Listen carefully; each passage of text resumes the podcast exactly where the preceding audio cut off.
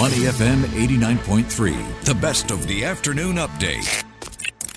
Market View on MoneyFM eighty-nine point three. So, welcome to Market View. Let's take a quick look at how Singapore shares are faring at the top of this hour. It's, it's recording in at three thousand two hundred five points. It's down by about zero point seven four percent. And joining me today to give us a wrap on how the markets are performing this week, I have Geoff Howie, the market strategist at the S G X. Hi, Geoff. Welcome to the show. Good afternoon. Yeah, thank you. Good afternoon, Sean. Hi. So Singapore shares, they've opened a bit in the red today. In fact, it's zero point seven percent down right now. So maybe you can summarize for us, how has the S T I been faring for the past week? Yeah, so it's pretty much been a similar story, Sean. The S T I is down one percent over the past week. Uh, it's testing this three thousand two hundred level this morning, uh, which is pretty much exactly where we were about seven weeks ago. And this, if today, uh, as I said, right around thirty-two hundred, if we don't close above uh, thirty-two twenty-nine today, then this will mark six consecutive declines for the S T I. And it has been more or less aligned with the China market. So C S I three hundred Uh, has also declined by a similar amount, and if we uh, close around these levels today, it brings our year-to-date total return to around one percent, which is pretty much, again, in line with the China C S I three hundred uh, in Singapore dollar terms. But meanwhile, it hasn't been all red uh, for the region. You've had Thailand, Japan, and India uh, leading the leaderboard mm-hmm. uh, of the Asia stock benchmarks this week. Okay, and of course, uh, we would like to also check out uh, who are some of the biggest movers on the S T I this week. Sure. Uh, within the S T I itself, you've got Wilmar International leading uh, up around two point eight percent, Jardine Matheson's up two point three percent, and then you've got Hong Kong Land Holdings, Singapore Tech Engineering, and another one of the Jardine Group, Cycle and Carriage, uh, leading leading the S T I as well. But on the other side of the coin, Venture Corp, Thai Beverage, D F I Retail, Frasers Logistics and Commercial Trust, as well as CapitaLand Investment, have been leading the decliners. If you take a look outside the S T I into the adjacent index, that's the F T S E S T All Share, mm-hmm. which is about one hundred stocks versus the S T I thirty stocks. Ahead of Wilmar, you've actually got JAPFA, Top Glove, S I A Engineering, and Golden Agri Resources uh, leading that index so far this week. And also, I think one, one interesting thing to look at today, Uh, in that everything's not in the red, as I said, is a little bit mixed. And we had that news that U S National Security Advisor Jake Sullivan had met with the top Chinese uh, official Wang Yi back in Vienna. So our most traded E T F on a day-to-day basis is, of course, the Lion Global O C B C Securities Hang Seng Tech Index, and that E T F's up six-tenths of a percent today. All right, and of course, uh, take a look at the uh, S T I right now. Uh, Advances, uh, they're recording at two hundred two. And there are two hundred fifty-six decliners, so I think the decliners have got this uh, rest, are wrestling today's. Uh, and but of course, I think you're right. Yeah, but let's just uh, take a look, of course, at the um, three major banks, because how can we not, right? Uh, yeah. Well, they, they are continuing to post robust results for the uh, first quarter. The first quarter, the last of the three, being U O B, uh, where its not uh, where its net profit rose sixty-seven percent of the year to one point five billion. Uh, it looks like it's the same for all three banks, isn't it? They're all appearing to be, uh, you know, breaking past their peak. And analysts are saying that this could signal tougher times ahead for the bank. So, what are your views? Yeah, I, I, well, it's it's an, it, it's an, it's uh, the analysts might be saying you're coming to an inflection point, so to speak, because your net interest margins have been increasing significantly year on year, as as would be expected when you have five hundred basis points of Fed rate hikes in the course of fifteen months. But uh, at the same time, they, they all reported record profits for the first quarter. You know, combined, the mm-hmm. three of them, D B S, O C B C and U O B, last year, for well, for their F Y, if for their F Y twenty-two, do you know how much they paid in dividends in total combined? It was it was it was ten billion Sing dollars. Mm-hmm. So um, that's coming from also uh, diverse sources. So around two thirds of their total income, right, comes yes. from the net interest income, which is predominantly driven by these net interest margins, as well as the growth on the, uh, the size of the actual loan books. So those net interest margins, um, basically that's how much money the, the bank's earning in interest on its loans compared to how much it has to pay on on, on the de- on its deposits. So um, those N I Ms went from, for U O Bs, um, in the case of U O B, went from one point five eight percent last year up to two point one four percent. So that has a big impact. But what also, as we said, is, is important is the actual size of the loan growth, being able to grow the net interest income while the net interest margins consolidate somewhat on the higher rates, mm-hmm. being able to, uh, to to achieve their guidance of that low to single, uh, low to mid, sorry, single digit percentage guidance, which which they've all given. Basically, uh, U O B, uh, O C B C said pretty much they expect the same thing in terms of loan growth. Uh, and D B S expecting three to five percent loan growth this year. But there's also, just to say that, so ne- the net interest income makes up the lion's share, two thirds of their total income. But you've also got non-interest income, and that's wealth management fees, uh, you, you know, yes. insurance, and so forth. And that's actually um, been growing pretty strongly as well. It was up uh, something like sixty-five percent quarter on quarter for O C B C. Um, and yeah, that's uh, that. That you know, U O B. And D B S are both expecting, you know, around ten percent um, guidance for their non-interest or for their fees fee uh, income this year. And, and it's not mm-hmm. just all Singapore too, Sean. Sorry, just one more thing. Oh, yeah, sure.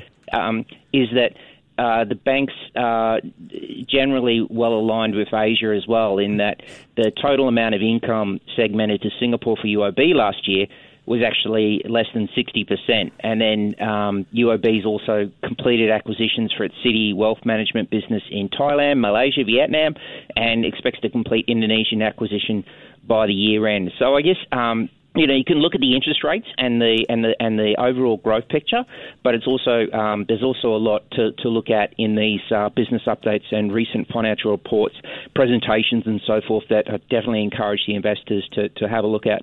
Oh, you've set us up nicely because we to move away from Singapore. But before I do that, I just have to ask you, um, back taking us, taking us back to Singapore, other than yep. U O B, uh, is, is there any other earnings result that, you know, is standing out to you right now? Yeah, I think, um, well, interesting, as we were saying with U O B, right, we were talking about the fees income being up. And I FAST also, this is a little while ago as well, uh, mentioned how their assets under administration was up something like four percent in this in the past quarter, first quarter of this year, versus the last quarter of last year. Uh, but O C B C as well, I think, It, it was maintaining that it would have that low to mid-single digit loan growth as well this year. And, of course, it had net profit records as well. That that was the third of the three banks to report this week. You also had CapitaLand Investment.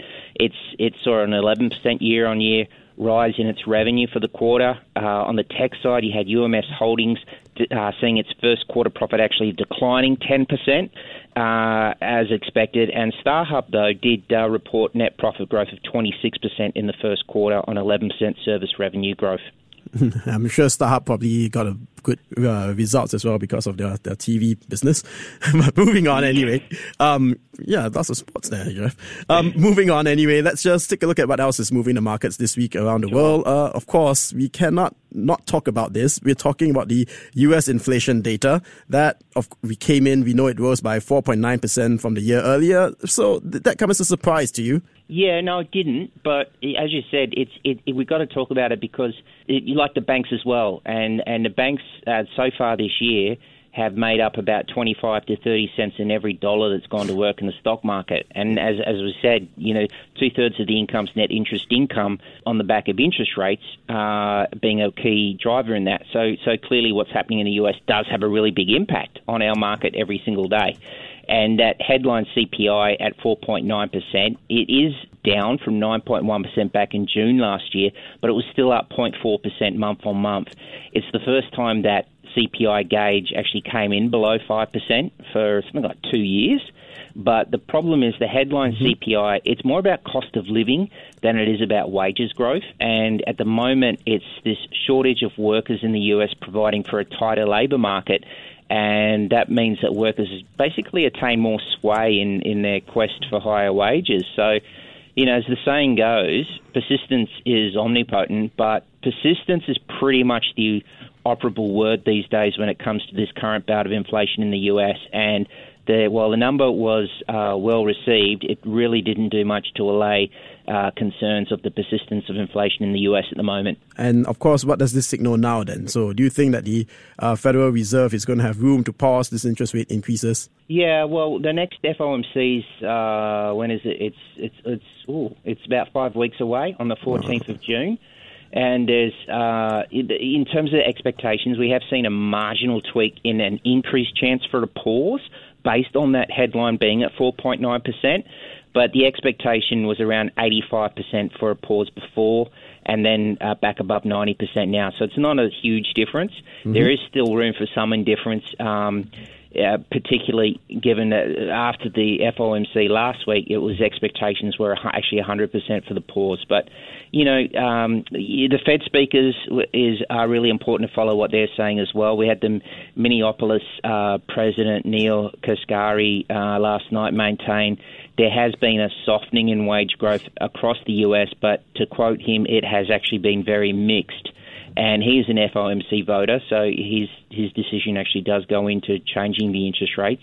And um, I guess he, last night he also added a proverbial to the uh, inflation prognosis, stating that inflation was pretty darn persistent. So do you think that the U S is going to need to see more than one month of data to be confident that the price pressures are on this uh, sustained yeah. downward path? Yeah, absolutely. And we've got uh, two big numbers out before the next F O M C. So uh, you've got the April P C E core deflator, which is due on the twenty-sixth of May. Now, this is their most favoured mm-hmm. gauge, and this is basically being range-bound between four point three percent and five point three percent for the past eighteen months. It did come in at four point six percent for March. If it did come in at something like four point four or lower for April, that would be seen as good news in terms of trending lower. Uh, but we've also got the next U S C P I would be the thirteenth of June, and that would be uh, following up from the one we just had uh, this week. And that number uh, will be released exactly one day prior to that fourteenth of June F O M C. Right, so lots more data to look ahead at for the next month. Uh, so yeah. how have Asian markets been reacting to all this uh, data's data that we've received this week? Yeah, it's pre- pretty much mixed across the region, uh, Sean, it, mm-hmm. it, it, which basically means you're flat across your broad aggregates like the F T S E All World Index or F T S E Asia Pacific Index. The concern is that uh, obviously you have higher inflation, which sees higher U S rates, higher U S dollar, and that dampens growth across the region.